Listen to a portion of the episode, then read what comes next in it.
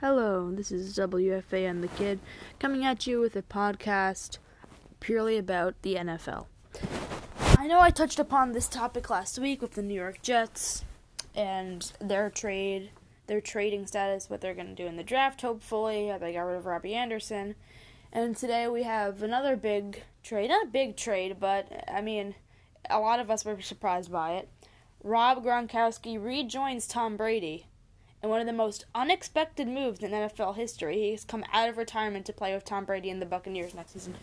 Um, yesterday, the Patriots traded to the Buccaneers Tom Brady and a seventh round draft pick for the upcoming draft, and the Buck and the Patriots received a fourth round, the Buccaneers' fourth round draft pick for this upcoming draft. Should be an interesting draft tomorrow night, where a lot of us are excited to see where Joe Burrow goes, Tua Togla, to, Tua, where Tua goes. I can't say his last name, Tag, Taglavolia. I, I just can't say his last name, but should be interesting. of course, Clemson, they have a quarterback that can get out early.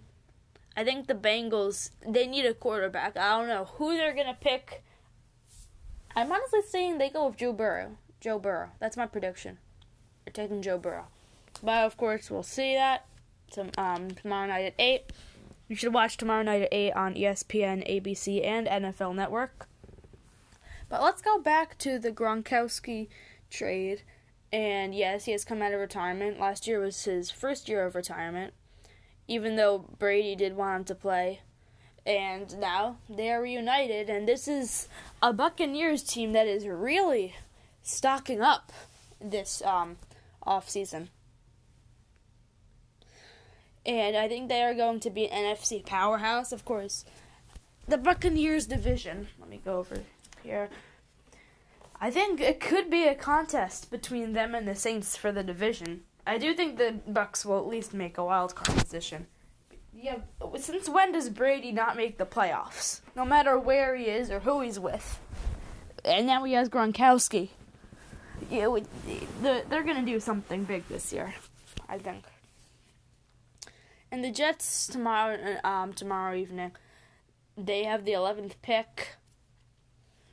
Not a whole lot of good stuff out there after the first four, five, six picks, but hopefully we can get somebody good please don't pick another defensive person. We don't. We need people to protect the quarterback, offensive linemen. We need wide receivers. We need tight ends. We need something to help the offense. You have like one of the best defenses in the league. I think well into the top ten. Please help your offense for once. Just please, New York Jets, for once. Listen to common sense. it's gonna it's gonna be stressful for me when the Jets go on the clock tomorrow, and when they when I hear that pick is in.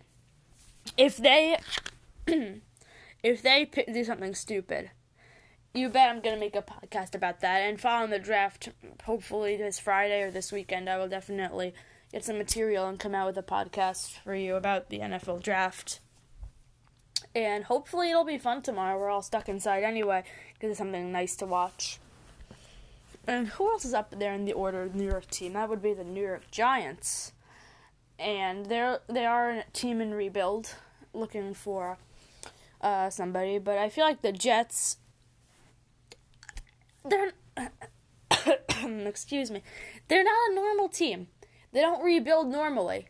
A rebuilding team doesn't try and win their last game of their last three or two games of the season, even the last two games of the season. I don't care if you win the last three, but you don't purposely try and win that just to give yourself a bad draft pick. That's not what a rebuilding team does. The Giants ended their season losing. They wanted a higher draft pick. They are smart. Even though they may not be better than us, they are smarter than us. Because the Jets, their coaches, they don't know anything. The owners, they don't know anything. It's just really hard to be a Jets fan of everything they do.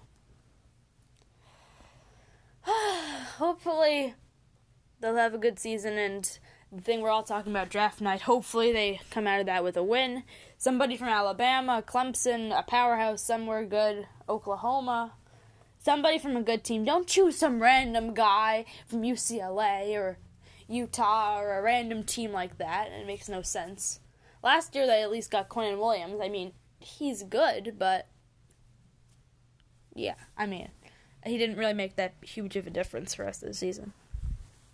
Alright, hopefully the Jets can do something good. This has been WFA and the Kid with an NFL update. Make sure to tune in tomorrow, 8 Eastern.